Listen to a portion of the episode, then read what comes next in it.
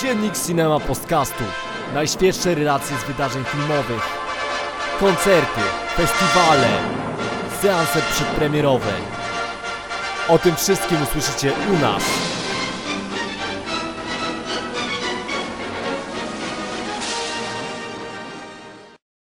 Cześć, witajcie w dzienniku Cinema Podcastu. Dzień dziewiąty z Nowych Horyzontów. Wita się z Wami Adrian, czyli ja, Grzesiek Cześć. i Krystian. Cześć.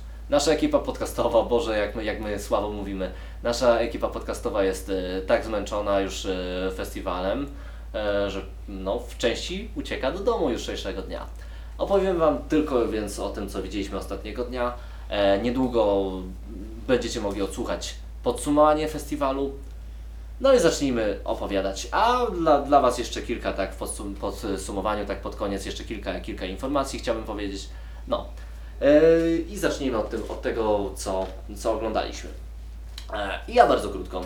Odejścia i powroty Monteiro, e, 2003 rok, bodaj, bodaj te, premiery tegoż filmu. E, I ostatni film Monteiro, zupełnie przegapiłem jego retrospektywę, w sensie widziałem tylko Sylwestrę e, z 81 roku.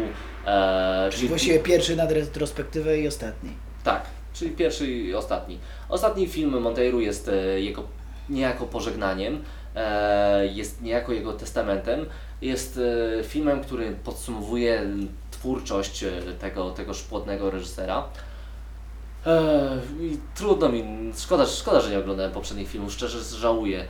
Mam nadzieję, że będę miał jeszcze okazję nadrobić, bo film jest świetny i dlatego, dlatego właśnie poświęcam mu ten czas antenowy, dlatego o nim opowiadam. E, to są wspomnienia mm, niejako alterego, alterego Deusa, tak? Tak się, tak Tak. się, nazywa, tak się nazywa postać, którą... E, nie w tym filmie. W tym Nie w filmie chyba Vivo. Aha, czyli, aha, faktycznie.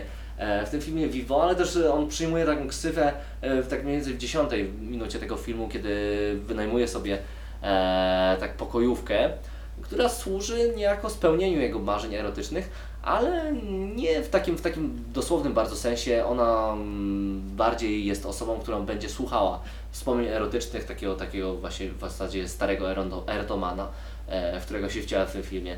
I mamy trzy godziny monologów o seksie, gadania mm, o, o tym, jak na różne sposoby sobie urozmaicało życie erotyczne jak główny bohater. Eee, I wcale nie jest to, wcale to nie jest nudne, wcale to nie jest e, jakoś nieangażujące, wręcz przeciwnie. Eee, raz są monologi, raz są jakieś, jakieś performensy w e, autobusie, który jeździ z punktu A do punktu B.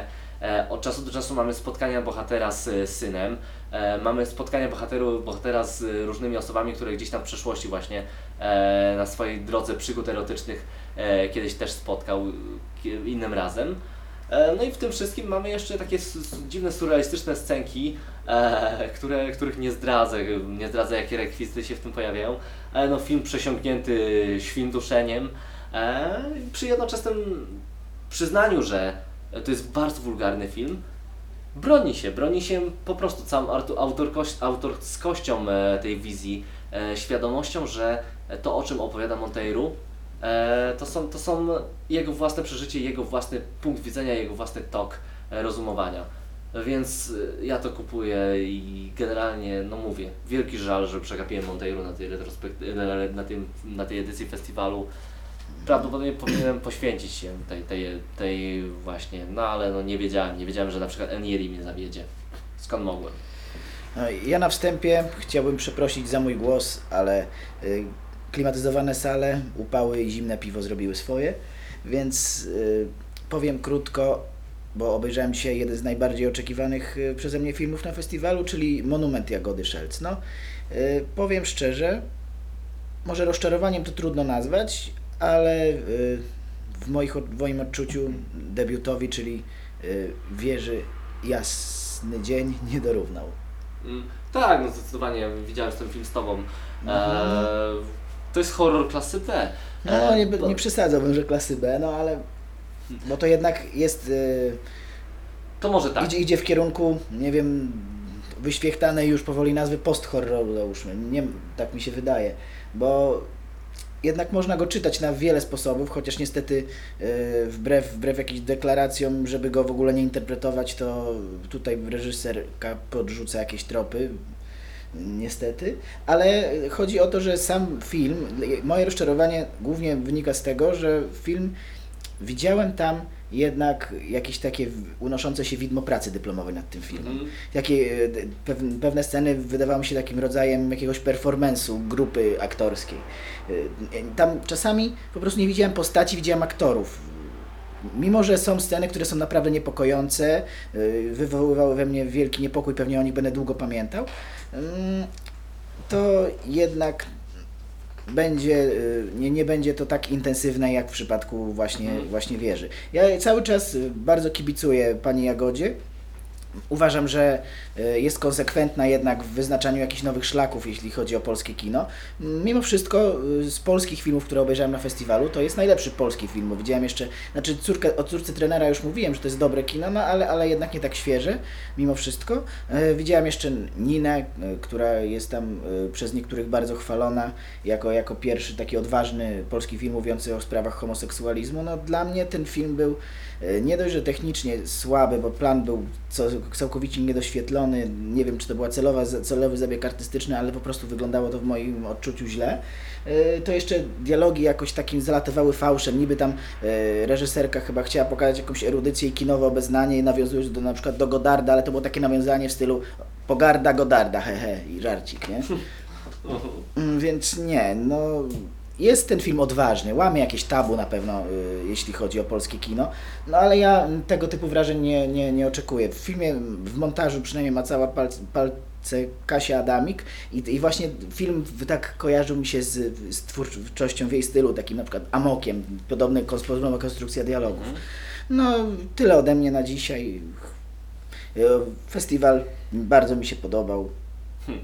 Już ten, już e, zmierzę do podsumowania. A właśnie, jeszcze Chris chciał coś powiedzieć, No, oczywiście. ja jeszcze, jeszcze tylko errata mocna, bo powiedziałem horror klasy B o monumencie. Mhm. Trzeba też zważyć na to, że horror klasy B nie jest naprawdę czymś złym e, określeniem. Jeśli, jeśli ludzie, ludzie myślą tak o tym, to ja przypominam, że Martwe Zło, które jest horrorem klasy B, jest jednym z moich ulubionych filmów. A tutaj w monumencie też mamy do czynienia z e, horrorem e, z gatunku, którego jeszcze nikt nie nazwał, a mam nadzieję, że ktoś nazwie, czyli e, grupka osób przyjeżdża w dane miejsce i nagle co, wszystko rodzi się coraz bardziej schizowe. E, Z, tego, z tej konwencji na przykład często korzysta David Lynch. Mhm, E, tak, też mi się trochę skojarzyło to z I Lynchem. dużo, dużo osób mi powie, to jest surrealizm, a nie, a nie horror, nie, nie możesz Mhm. tego nazywać. Ale naprawdę nie, nie bądźmy bardzo źli na te słówko horror. horror. E, moim zdaniem ono jest tutaj na miejscu, bo ten film jest tak mroczny, e, że nadaje się idealnie. A sam film jest e, faktycznie schizowy, bardzo, bardzo udziela się ten klimat. E, Koniec końców jednak to jest e, taki, takie właśnie kino, gdzie e, grupka osób jedzie gdzieś, zaczynają się schi- schizowe rzeczy, a potem do, dostajemy odpowiedź, dlaczego te schizowe, schizowe rzeczy się dzieją. Prosta budowa, dająca satysfakcję, ale, przy, ale no, to nie jest coś, co, co, czego oczekiwałbym po twórczyni wieży. Ja jeszcze dopowiem jednym zdaniem, że e, w tym filmie ponownie bardzo ważną rolę odgrywa dźwięk, tak jak w wieży, tak i tutaj wszystkie odgłosy w tle i tak dalej bardzo budują nastrój, są ważne, a, ale podobno ten dźwięk nie jest jeszcze w pełni zmontowany. Mastering dźwięku jeszcze będzie, będzie robiony i wersja, którą zaczniemy w dystrybucji będzie brzmiała jeszcze lepiej. Zobaczymy, może powtórzę jeszcze raz w kinie. Dobra. E, Chris, co Ci się podobało w ogóle tam do tego? No. Oj, e, ja już tyle słodziłem, że myślę, że najlepiej będzie, jak powiem o moim rozczarowaniu dnia. Okej. E, Była to Wojna Anny Aleksieja Fiedorczenki, czyli e, reżysera e, zwycięzcy edycji sprzed kilku lat o bardzo trudnym tytule, e, w którym było niebiańskie Maryjczyki, Maryjczycy, niebiańscy Maryjczycy, by- przepraszam, niebiańskie żony łąkowych Maryjczyków. Dokładnie tak. E, I tamten film mi się bardzo podobał, więc e, liczyłem też i na ten. No, dodatkową jego zaletą jest to niewielki format, 74 minuty to zawsze zachęca już pod koniec festiwalu, bo ja w przeciwieństwie do Was jeszcze zostaję na dwa dni i muszę rozłożyć odpowiednie siły. No więc tak, e, mamy drugą wojnę światową e, i dziewczynka prawdopodobnie jakieś 8, może 10 lat. Y, Ukrywa się przez y, y, dość długi czas y, w kominie mieszkania i no, walczy o jedzenie, walczy o picie i obserwujemy to.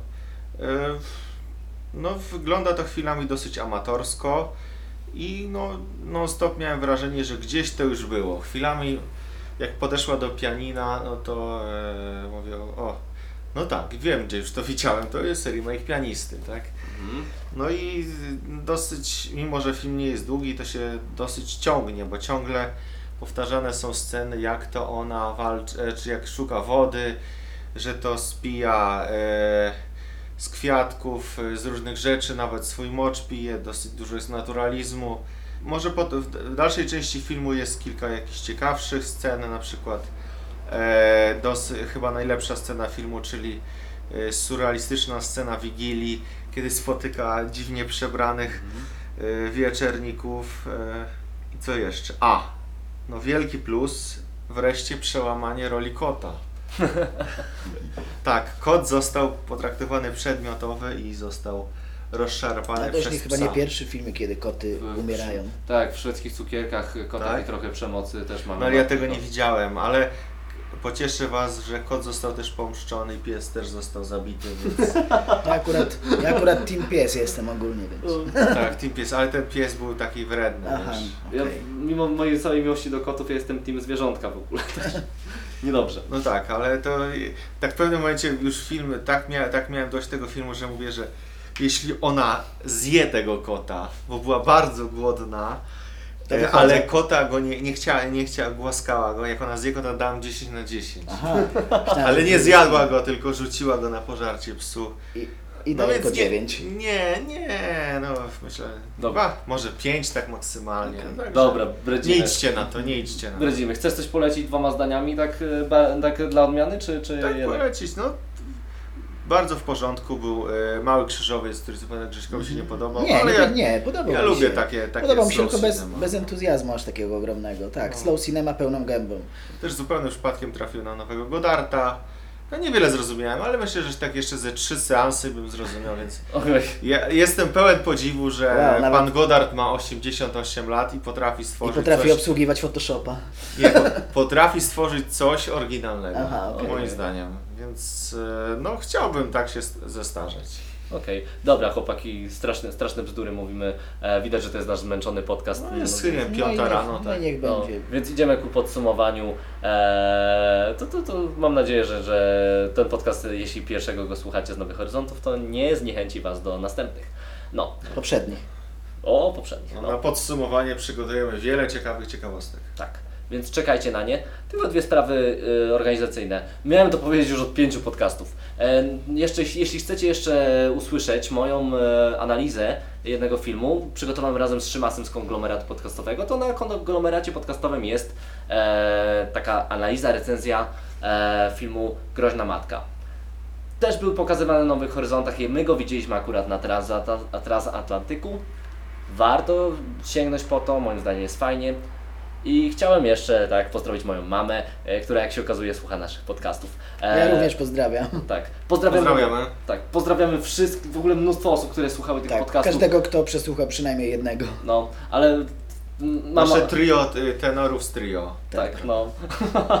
Więc e, naprawdę fajnie, że fajnie mamo, że słuchasz tego, jestem, jestem zaskoczony e, i serdeczne pozdrowienia. No.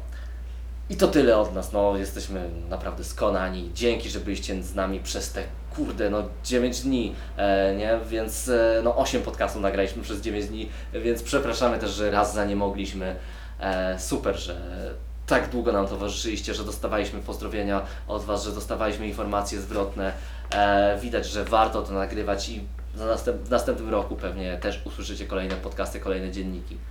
To tyle ode mnie, trzymajcie się, hej! Dzięki za to, że byliście z nami. Trzymajcie się, cześć. Cześć.